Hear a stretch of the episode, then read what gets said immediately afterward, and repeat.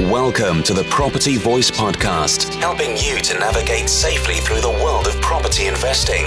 Get the lowdown and updates, insights and outcomes on all matters property with a splash of entertainment along the way.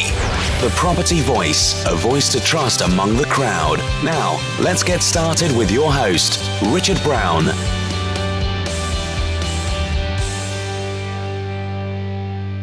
Hello and welcome to another episode of the Property Voice podcast.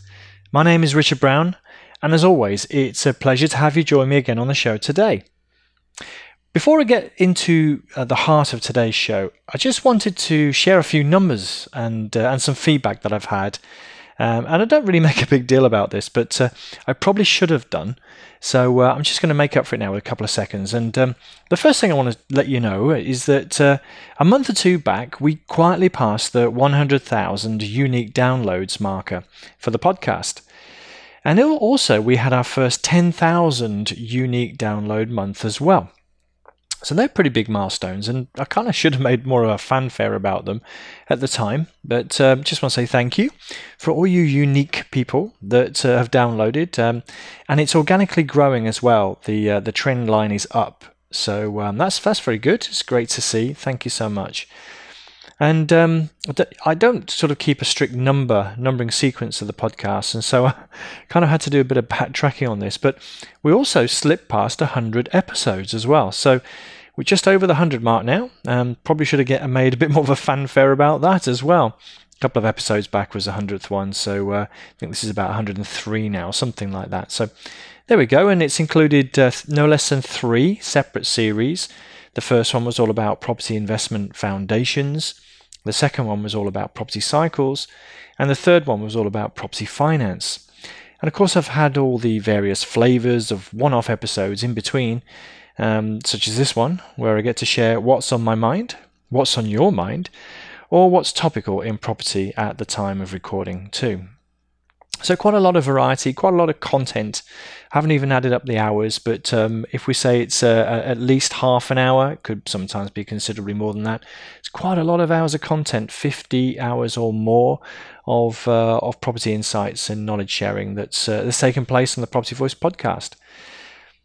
Equally, we've had around 45 extremely positive podcast reviews now on the various platforms. So thank you for those people who've left a review. I think they're all very, very positive, so I really appreciate that.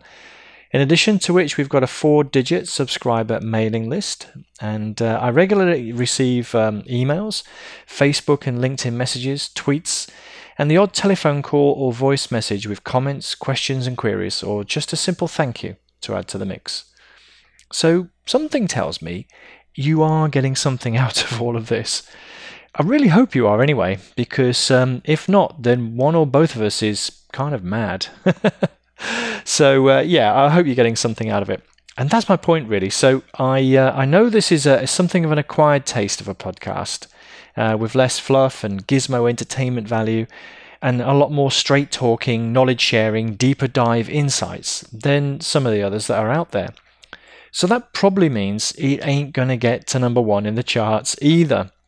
And that's okay with me, as I'm more interested in helping a few serious and committed types to make a success of their property investing journey, rather than topping the popularity charts. Okay, well, if I could have both. Yeah, okay. Probably not going to do it the way I'm delivering the show now. So I'd rather go deep dive, share a lot of qualitative information, and hopefully give some more meaningful educational content. That's always been my purpose, and I'm going to stick with that principle. And it does kind of mean that some people won't stick with it, but there we go. But I would like to do is get more people to know and to try the podcast if at all possible. And as you know, I've not gone on about reviews and that kind of thing for a little while now, apart from Dave in the outro, that is. His name isn't actually Dave, but I've just given him that name now. But if you listen to the outro every week, he does actually suggest maybe you can leave a podcast review. But so here's my request from you before you pack the sun cream, forget about everything and head off on your jollies. Please would you consider helping to spread the word about the podcast? You will? That's great.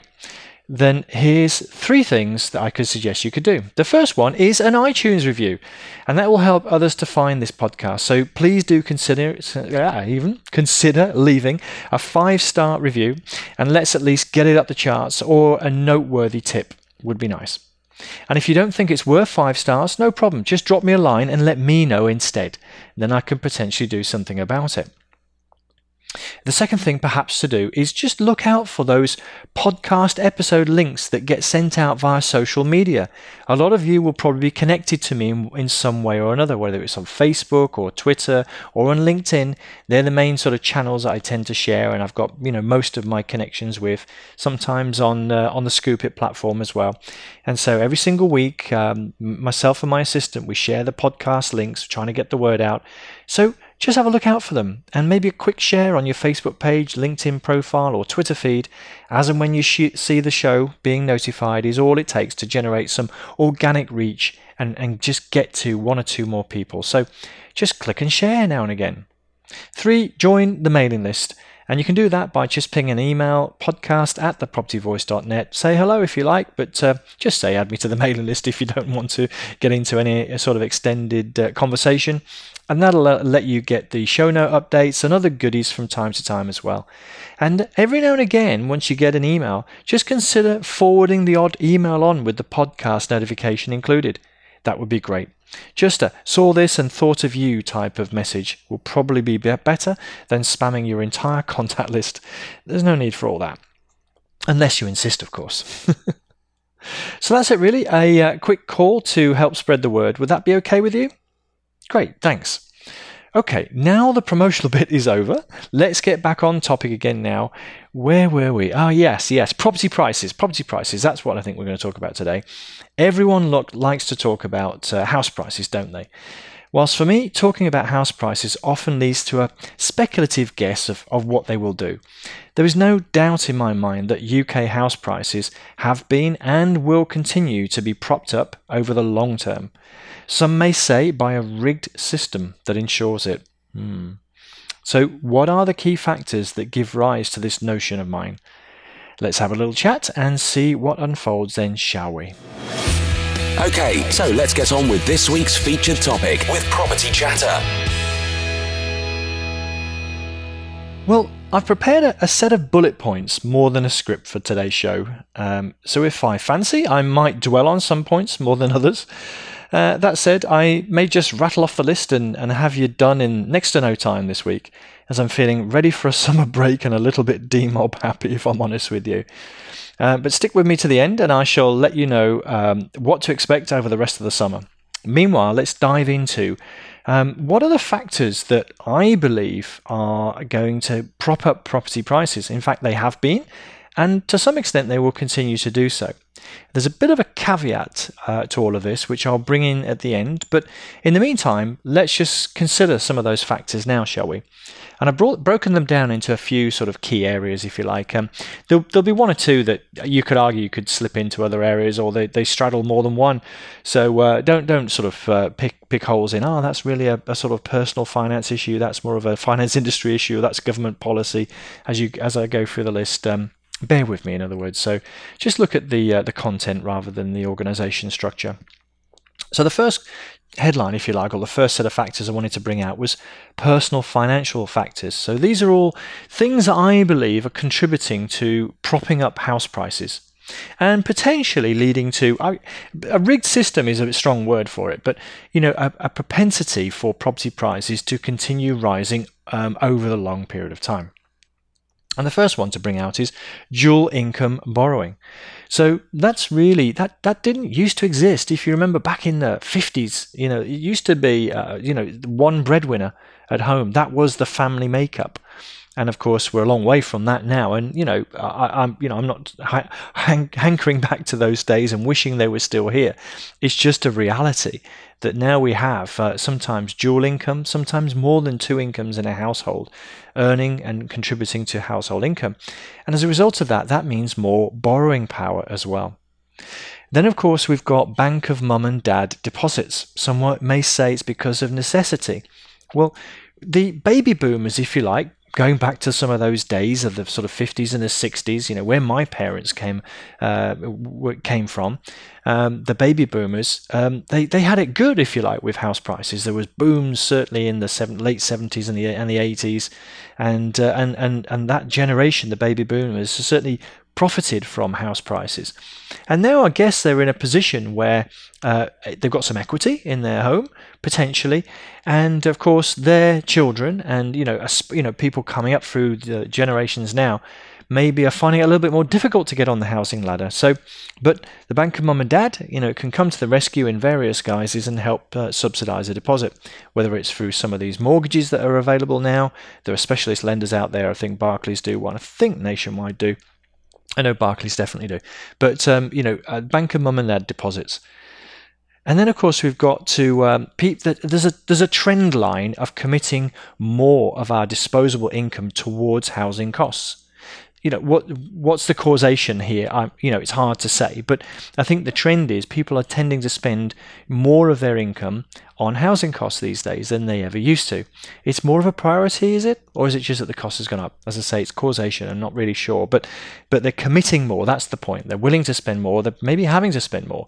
And so there's a greater, priority and focus of spending money on housing. And that's, I'm sure there's a lot more, but there are other things, I'm sure, in personal finance or factors. But next it takes us into the financial industry and indeed the investment community. So I've got a few things to talk about in terms of that area now. Of course, what we've got at the moment is record low mortgage rates. Interest rates have been historically low for around about 8 years now, the sort of 0.5% mark base rate. And of course, mortgage rates are extremely low as well. I had someone write into me recently who's talking about having a mortgage at 1.14% or something like that. And these sorts of deals are around, not just in the residential sector, but also it's just a little bit higher in buy-to-let as well under certain circumstances. And so they're the most affordable pretty much ever. Now, I'm not saying this is necessarily a long-term trend, but it's certainly been there for a little while now, and that's obviously contributing to buoying up house prices. But then even beyond that, we've got financial engineering or new product design that's coming out of the finance industry. Buy-to-let mortgages are an example of this. They didn't exist 50 years ago. They're a fairly recent phenomena, i.e. the last 20 years or so. So they didn't exist at all. So again, financial services, they will come up with innovation, believe it or not. And I think one of the latest ones is 30-year and soon to be lifetime or even intergenerational mortgages. You don't see lots of those. You see more 30-year mortgages popping up, occasionally lifetime mortgages and intergenerational mortgages. And the latter two, they do exist outside of the UK more prevalently, particularly in cultures that support this sort of intergenerational living. And I'm expecting to see more of that come into the UK financial services landscape as well. And of course, that will therefore mean you can spread a mortgage balance over a longer period of time and make it more affordable. Then you've got bank leverage ratios. I'm not going to get too technical about this, but essentially, if you take £1 and you deposit it in a bank account, then that bank can leverage it, i.e. lend it out, create money effectively out of that £1. The exact figures vary, but it could be as much as £10 for every £1 that you deposit. It's quite a significant amount that they can create out of the money that you deposit. So bank leveraging ratios allows money to circulate through the money supply, and often that goes in the form of borrowing. Then you've got a sort of a related point, if you like, about bank profit targets. I mean, any corporate entity has profit targets, and any corporate entity that reports on a quarterly basis is, monitored in that basis as well. So the city's quite short term in its demand for profits. It doesn't even wait a year. It wants to see quarterly improvements often. So the banks are no exception to this. They're driving for profit, and so they have to innovate. They have to put their money out there, put it at risk to get a return, and so that's going to drive the market as well. And of course, asset-backed lending, such as property, is quite appealing to a bank. Some would argue otherwise, but generally it is. It's certainly more appealing than unsecured debt, for example. So it's always going to be fairly appealing as a modestly, low-risk lending opportunity. And then you've got a related point really, which is all about shareholder demand for higher dividends, and share price growth rates as well. And that again, is a pull on banks and other institutions to drive investment, and of course that will lead to extended lending as a result of that. So there's quite a lot of things going on in the finance industry and indeed the wider investment community as well, which is all about growth. Everything you talk about seems to be driving for growth, and the property and the financial services sectors are no different. Then we've got a few global factors. It's not an exhaustive list, it's more an indicative list, if you like. And so, from a global point of view, we've got, evidence of rich foreign investors that are coming to the UK. They're often buying, not exclusively in London, but they often buy in London, yes. And some of those investors are leaving homes empty as well. And that's relevant for a couple of reasons. One is it increases demand because of the influx of these people with deep pockets, but it also, to some extent, restricts supply as well, particularly obviously if they're leaving the home empty. So I'm not saying that's a massive number that leave them empty, and I think sometimes it gets blown out of all proportion, in all honesty, by the media. But it's true. Some people do come, they buy property, and they leave it empty. The other thing, particularly of late, which has buoyed up prices, is the weak pound, and it's particularly given rise to overseas investors. And this is an interesting one because obviously you go through periods where the pound is strong and where the pound is weak, but right now there's a de facto price reduction of 10 to 20% from a dollar basis at least, which is attracting people with that kind of currency. It's not been quite the same with the euro, but sort of non-euro denominated currencies have seen an effective price discount for investing in the UK. Of course, when you see a price reduction, you see value, and when you see value, you see investors. So that's brought people to the UK market. And a somewhat related point, not just that the currency is weaker and it kind of creates value. It's the UK seen as a safe haven investment location in itself anyway. Again, particularly London, but not exclusively so. There's a lot of talk these days about Chinese investors, for example, going into the northern powerhouse. Seen quite a lot of articles about that of late as well. So, and again, not just the Chinese, but a whole range of different types of investor coming in from overseas. And of course, we've got a strong economy, a stable legal system, and indeed, believe it or not, a stable political system as well. I know that might sound a bit crazy after the last sort of 12 months or 2 years or so that we've had with all the elections and referenda that we've been through. But we are a consistent organisation. There's fair, there's no dictatorship or extreme communism. That's my point. And we've got a safe legal system that if you buy a piece of land or you buy a property, it's tangible, it's secure, no one can easily take it off you. It's recorded in the public domain. There's no land grabbing and that kind of thing that goes on. So, and a consistently high economic performer I think we're in the top 5 global economies as well. So that's always going to attract inward investment from overseas as well. So there's some of the global factors that I kind of wanted to get out.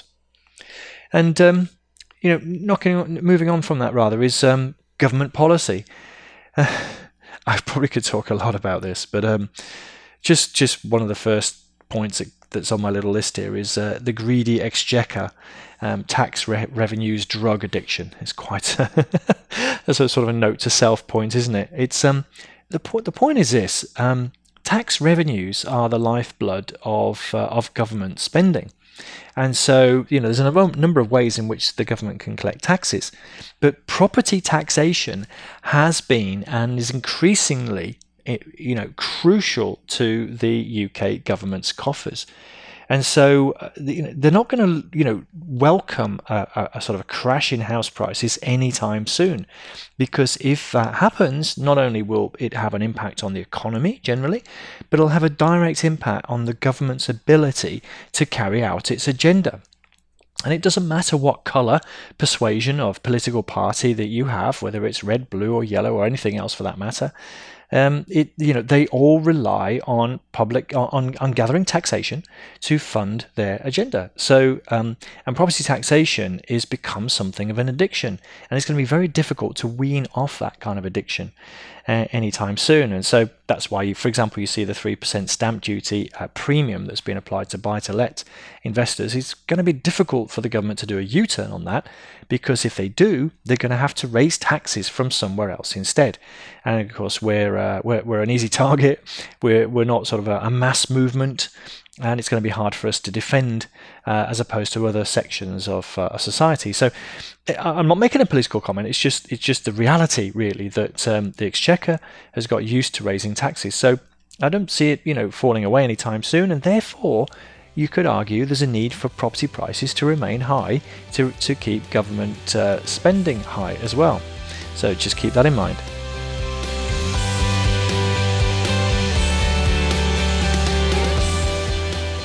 And then, of course, we've got quantitative easing. Well, it's been around for a little while now, but and many people have kind of forgotten it's still there. But this is the printing press of money. It's literally creating money out of nothing and pushing it into the money supply. And the whole point of the agenda is the government prints money and it gives it to the banks. And it asks the banks to invest and lend that money out, particularly to corporates, small businesses and consumers. And so it's the design is to fuel the economy, inflate the economy, if you like, and get it going again. Now it is gonna have to end at some point in time. But as my next point highlights, the problem of the debt that's being created by quantitative easing is going to be offset to some extent by inflation. And this has been a sort of a long-held, government borrowing principle that, and it happened, for example, when we funded the World War, that borrowing was increased massively to fund the war effort, but inflation has effectively eroded away the effect of that borrowing. So it's diminished in its scale or its importance over time, and it'll be the same with QE, quantitative easing. Inflation will help to erode or diminish the extent of that debt. Now it's pretty sizable, and I have to say, inflation at sort of about 2% at the moment, it's not going to eat it like super quick, but it will actually eat away at it eventually. So that's going to be there as well. So and of course, the whole inflation eating debt argument doesn't just get restricted to quantitative easing. It's public sector borrowing in general, but it's also private sector borrowing. And perhaps when I talk about another element, we'll talk about the effect of inflation on our own mortgages and that kind of thing. So this inflation it can be our best friend at times as well. And then we've got, some of the housing-specific policies. We've got pension freedoms. Actually, that's not housing-specific, of course, because it's pension freedoms. But with pension freedoms, that means that people can take their pensions out, and they can spend it on a house deposit or buy-to-let property deposit in particular. So they can take their money out and do that. Then we've got various forms of Help to Buy. We've got Help to Buy ISA. We've got the Help to Buy, I've written in my notes, fake deposits. So this is sort of equity loans and whatnot from the government, which is all aimed at, effectively helping people to get on the housing ladder, which you can argue is a good thing. And it's a good thing to help people to get onto the housing ladder. Of course it is, but at the same time, of course, it props up prices. So because people can get on the ladder more easily, they can still purchase, even though, as I read the other day, that the average deposit is somewhere between £40,000 and £50,000 these days. So it's quite a significant amount of money. So that's some government policy factors, if you like. And then we've got some, more structural housing issues or housing factors. Let's not forget, we live on an island, and it's got limited land, or limited land in particular, that's capable of being developed in the right places. I forget the stats, but I believe the amount of built-on land in the UK, I'm going to guess, but I think it's somewhere between 5 and 15%. It's not a huge amount of the UK that is actually built up in reality. In other words, the vast majority of the UK is not built up, significantly so, in fact. But it's where we need housing that we're struggling. And so we've got limited land that's available or certainly capable of being developed in the right places. And in the right places is usually the cities. And that's where people have been migrating to. So as a result of that, we've got, or not directly just as a result of that, but equally, we've got a shortage of new housing supply. been well documented now, the Barker report. We've got a shortage of supply, which is, you know, being added to year on year. We can't build enough houses, despite, you know, it being on the political agenda. We can't even build what we need on an annual basis, let alone catch up with a backlog. And of course, overall, this is a shortage, but equally, in particular, for social housing. If you just look at the trend line for social housing over the last 10 to 20 years, it's been, you know, just almost, you know, obliterated, frankly. And so a lot of social housing is now being picked up by the private rental sector, private rented sector, i.e. us. And so we get a bit of a kicking at times, but actually we've picked up a lot of the slack. And to reverse that trend is going to take quite a lot of investment. So it's not going to happen anytime soon. But there is a shortage of housing supply. And when you've got a shortage of supply, it tends to push prices up. And then we've got planning restrictions. Despite best intentions of governments, you know, we've still got a green belt that we won't build on. And that's been upheld recently.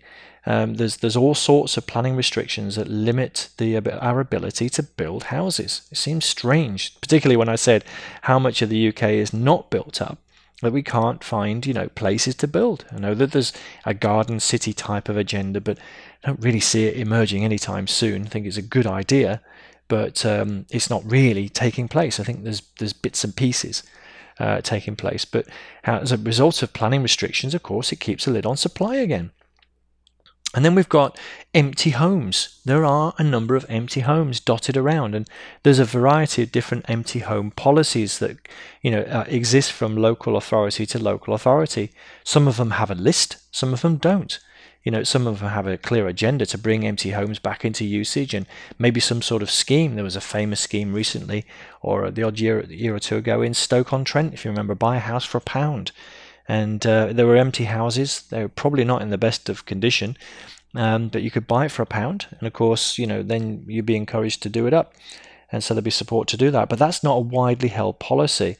And so there are, surprisingly, a reasonable number of empty homes, which of course could be easily put into use with the right kind of will and agenda. And of course, if they're not put into use, they restrict supply again. And then we've seen, particularly recently, we've got reduced transaction levels.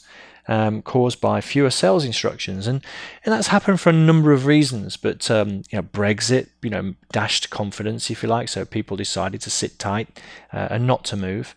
The only people really moving were people who had to, I suppose. So with a restriction in transaction levels, again, in particular, it has a restriction on supply. So a lot of these things I'm talking about now restrict housing supply, and of course pure economics says when you restrict supply, you keep pricing high. And I don't really see an end to this anytime soon, not certainly in the near future. And I really believe it's going to be decades before we see a turnaround in some of these points, truly, that is. And of course, apart from the structural issues, we've got what I call socio-economic change as well. So this is what happens, you know, to families and communities, really.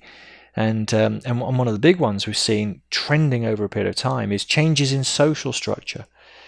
We've seen more family breakdown, more single-parent families, people living alone in communities these days. So there's quite a lot of change that we've experienced. It's not been an overnight thing. It's been a gradual thing. It's nobody's fault as such. It just is. And so what that means is there's more demand for housing. You know, there's more households now than there used to be. So this is adding. It's not just about pure population. It's also about the makeup of society. And that, of course, creates demand. You know, a similar point, you know, we've got greater mobility to follow our careers. It used to be the case that, you know, you go and work for a company local to where you grew up, and you do your 40 years and you get your watch when you retire type of thing. And now it's like miles away from the truth. You know, we've got the gig economy. We've got all sorts of different tools and expectations now of how people work, and it's changing. 0 hours contracts, people job hopping. You know, also we got changes in the sort of employment landscape with you know, redundancies and that kind of restructuring that takes place as well. And so people are traveling. People are traveling from the rural countryside to the cities, but they're also traveling intercity. They're also traveling internationally. And so that's creating greater mobility and therefore moving around, and in particular, people are coming to the UK, which I'll talk about in a second. In fact, I'll talk about it now. We've got population changes such as net migration. So we've got people coming into the UK from overseas, and I know it's a topical point, and I know it's something that's going to get, kicked around a bit actually over the term of the Brexit process as we negotiate our exit from the EU. But net migration isn't just from the EU; it's from international quarters. And I have to tell you that most migrants make an economic contribution. They want to come here, they want to contribute, and they do. So people like to live here for reasons I mentioned earlier. It's a safe haven. It's got strong political and economic and legal factors. So people want to come here, and they do. And we've also got longer life expectancy as well. So we've got people living longer. People got better healthcare. So we need to live somewhere for longer than we ever used to do. So this all creates added demand into it, and even with things like Brexit changing, and potentially, and I do say potentially because who knows what will actually happen, potentially a cap on numbers of migrants coming into the UK, it's not going to be reversed anytime soon. And in fact, I would actually argue that we need an element of migration. So it's not actually me arguing, it's the governments argue. They need migration, they need workers, they need people to come and make a contribution. So I do see some capping, but I don't see it being completely reversed where we start to see large swathes of net emigration leaving the country. And then we've got another sort of change we've got alluded to earlier about urbanization. People, I think more people now live in cities, certainly in the UK and in the West in general, than in the countryside, and that's been a shift. That's been a shift in as a trend over time. It used to be the case that more people lived in the countryside or rural areas than they did in the cities. Now it's much more in the cities. It kind of goes on to what I was saying about not having the homes in the right places. Cities are now hubs. It's where industry is. It's where policy and decision making takes place. It's the economic heartblood of a country, and so I could really get into mega trends here, but I won't. Essentially, urbanization has increased, and it will continue to increase. And as a result of that, it will drive demand for housing, particularly, of course, in cities. And then we've got NIMBYs, not in my backyard. That's what NIMBY stands for. And isn't it amazing? We talk about, I just want to give a couple of examples. Might talk about some migrants who in war-torn countries, needing some support and somewhere to live and that kind of thing, because they've been displaced because of being their country being torn apart, really. And they've had to come and look. I mean, I don't want to get too political about this. It's just they need to escape and need to find somewhere else safe they can live. And there's a sort of general acceptance that needs to happen, but of course you try and put a house up which accommodates those sort of people, and you just get a load of objections. It's same with ex-offenders, any one of these sort of categories that perhaps could be looked down upon. It's like, yes, we should do something for them, but not in my backyard. So where I'm going with this is I'm not trying to get too heavy or socially outspoken. It's just that people don't want things like wind farms on their doorstep. They don't want things like immigrants living next door to them for some reason, and so that creates a lot of planning objection and noise really in the system, and therefore it there isn't that the supply isn't created for them. And then I guess we drift into slightly different territory here. We can talk about economic cycles generally. So we've got the point is economies go in cycles. And there's been many a politician who've tried to control this famously, I'm sure, but they go in cycles. It goes from boom to bust to boom again, and it's been tried to be moderated with macroeconomic policy and all this sort of stuff, but essentially it just happens. So economies go in cycles, and that means it fuels the economy so that people get wages, they can spend their money, they can afford housing, they can invest in this sort of thing. And similarly, property markets also go in cycles, not necessarily identical. there's definitely an influence from economic cycle to property cycle. But I think in particular, there's a strong influence or relationship in property cycles to financial cycles and the ease of credit. So when credit is squeezed, then you tend to find house prices are also limited. But when credit is freely available, then you tend to see it being more released. And I think we've seen a little bit of a mix and match approach, to be quite honest, in this area of late. I think after the financial crisis, there was no lending in around about 2009, very limited lending unless you had large deposits and you were a safe bet and that kind of thing. And it started to loosen off a bit, but I know the Bank of England is kind of putting some brakes on that as well now. So that may be a little bit of a double-edged sword, this one I'm talking about now. But fundamentally, we see property cycles, and that's my point. So we see it go through a wave, and it's kind of an upward trajectory. Yes, there'll be a sort of a blow off or a bit of a correction at some point, but it will just tend to go up. So study them, study economic cycles and property cycles, and you'll see that's true. And I can point you to a number of resources if you'd like to know more about that.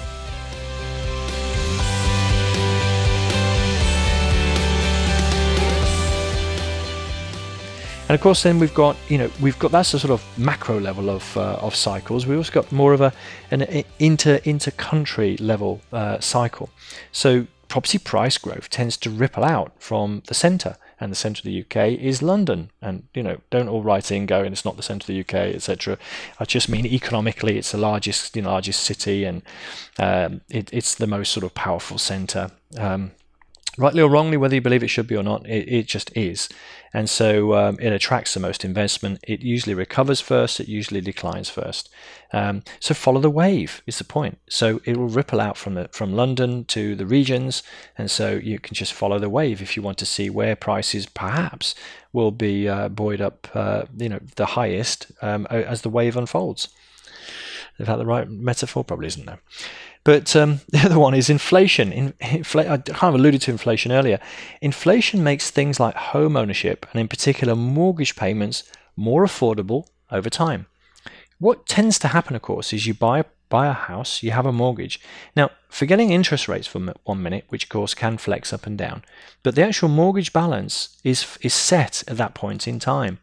Now, of course, if you move house, it does change again. But fundamentally, if you buy a property and you live in it for 25 years, and you take a mortgage on day one, then the mortgage will stay fixed, but the house price will increase. So it just means it becomes more affordable. And because they become more affordable, it means we can, move up the property ladder as our income improves over time as well. And that creates demand, pushes prices up. And similarly, we've got rising employment. Now, I know these are all, again, economic waves. So we'll get periods of high unemployment and high interest rates and recession and all those sort of things which can work it down. But my point is it goes in a cycle. And this is where I'm actually going with this. It's not just about the here and now. It's about the long term. And the long-term drivers are upwards. If you just see the trend lines for economics, growth rates, and GDP, and all of that economic data, the trend line is up over time. And so, because of that, property prices will trend up over time as well. Hope that came over clearly. Not sure. And then, of course, we've got property as a broader asset class itself, and that's It always was an asset class, but it's just become more popular, I suppose. Just think about the principle of an Englishman's castle. Englishman's home is his castle. And so there's, home ownership. Everyone's talking about home ownership rates declining. But, what right do we have to own a home, fundamentally? I know people say it's a right, as with a number of other things. It's more of a desire. It's not necessarily a right that we should lay claim to, but I think there's a desire definitely to own our own home in this country, more so than some other ones. Then we've got things like, from an investment point of view, we've got programs like Homes Under the Hammer, location, location, location, and this has created this whole swathe of I'm going to call them investment wannabes. I'm probably one of those as well, to some extent. People who just want to get onto the bandwagon, want to make a few quid through property, and see it as a this more popularist asset class. So it's brought more people to look at housing in a slightly different way. I'm not making a comment whether it's right or wrong. It just is. And then buy-to-let, of course, itself has become more mainstream and acceptable. Of course, you know, like I mentioned earlier, buy-to-let mortgages didn't exist 20 years ago. Now they're very commonplace. There's hundreds of buy-to-let mortgages around and available now, and on fairly decent terms as well. So it's, you know, there's financing available to support our investments. Of course, I accept that buy-to-let's a little bit under attack of late, particularly from taxation and other government policies. So I'm not, you know, I'm focusing a lot on what props up prices more so than what can diminish it for the purposes of this discussion today. But you know, as I say, it's become more mainstream property investment, generally speaking. And then you've got these sort of new types of industry as well, or sub niches of the property sector. We've got staycation holiday rentals and second homes. You know, there's now second home lending that exists. There's now particular types of lending products to support holiday rentals. You've got, you know, the whole swathe of Airbnb as alternative to staying in hotels and other types of holiday destinations. So it's kind of creating a whole new driver for property and looking at property in a different way. So, as I mentioned, property as a broader asset class is probably my final point. And I guess all of these points that I've been driving to, my key point is this: they all help to prop up house prices, but not necessarily over short periods of time. So that was my big caveat that I alluded to at the beginning. So before everybody writes in and goes, oh, do you not remember this period of time? Yes, I do. I remember all the crashes. We didn't have one. So we had one not so long ago. But it's many of these factors are propping up prices now, and some might dissipate over the coming months and even years. However, when they're added together, they do create this insatiable drive for house prices to continue to be driven upwards over the long period of time. Will we see periods of crazy price growth like we did in the 80s or early noughties? Oh, perhaps. Yes, we will. Will we see periods where, you know, prices ease or even correct after a period of overextension? Definitely yes, I would say. But my view is that property is both a basic need and as an ever popular asset class, as I've kind of alluded to, it's become much more popularist. It'll remain in high demand and therefore retain its upward trajectory over the long term, yes. So yes, there might be some blips along the way, but over the long period of time, I expect the trend line to continue moving upwards. And we just need to set ourselves up in such a way that we can ride out the occasional lumps and bumps that will crop up along the way from time to time. And overall though, property prices will continue to be pushed upwards because, bold statement, the system is designed for this to happen. We might even think it's rigged to happen this way.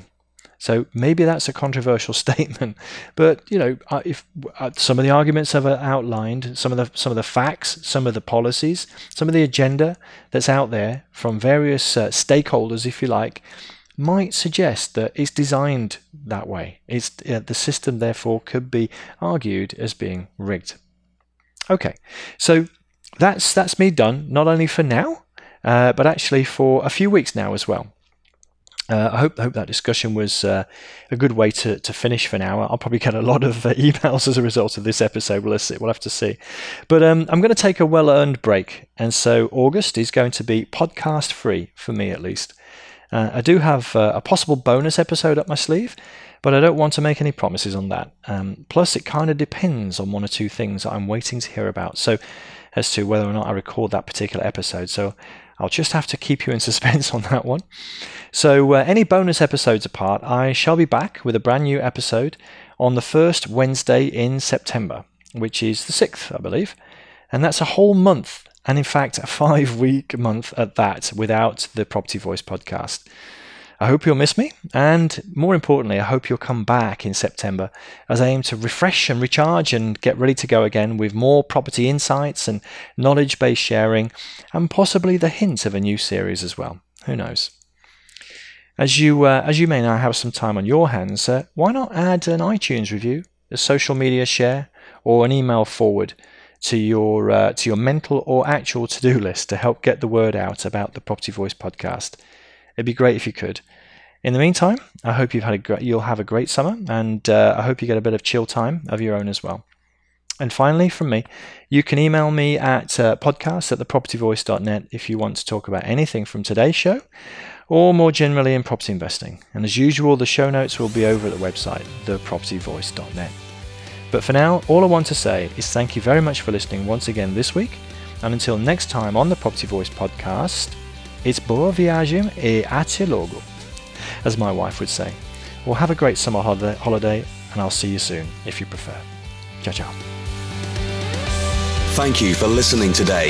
Now head over to thepropertyvoice.net for more inspirational content and get updates through our mailing list. Join us next time on the Property Voice podcast. And if you enjoyed the show, please don't forget to rate us on iTunes.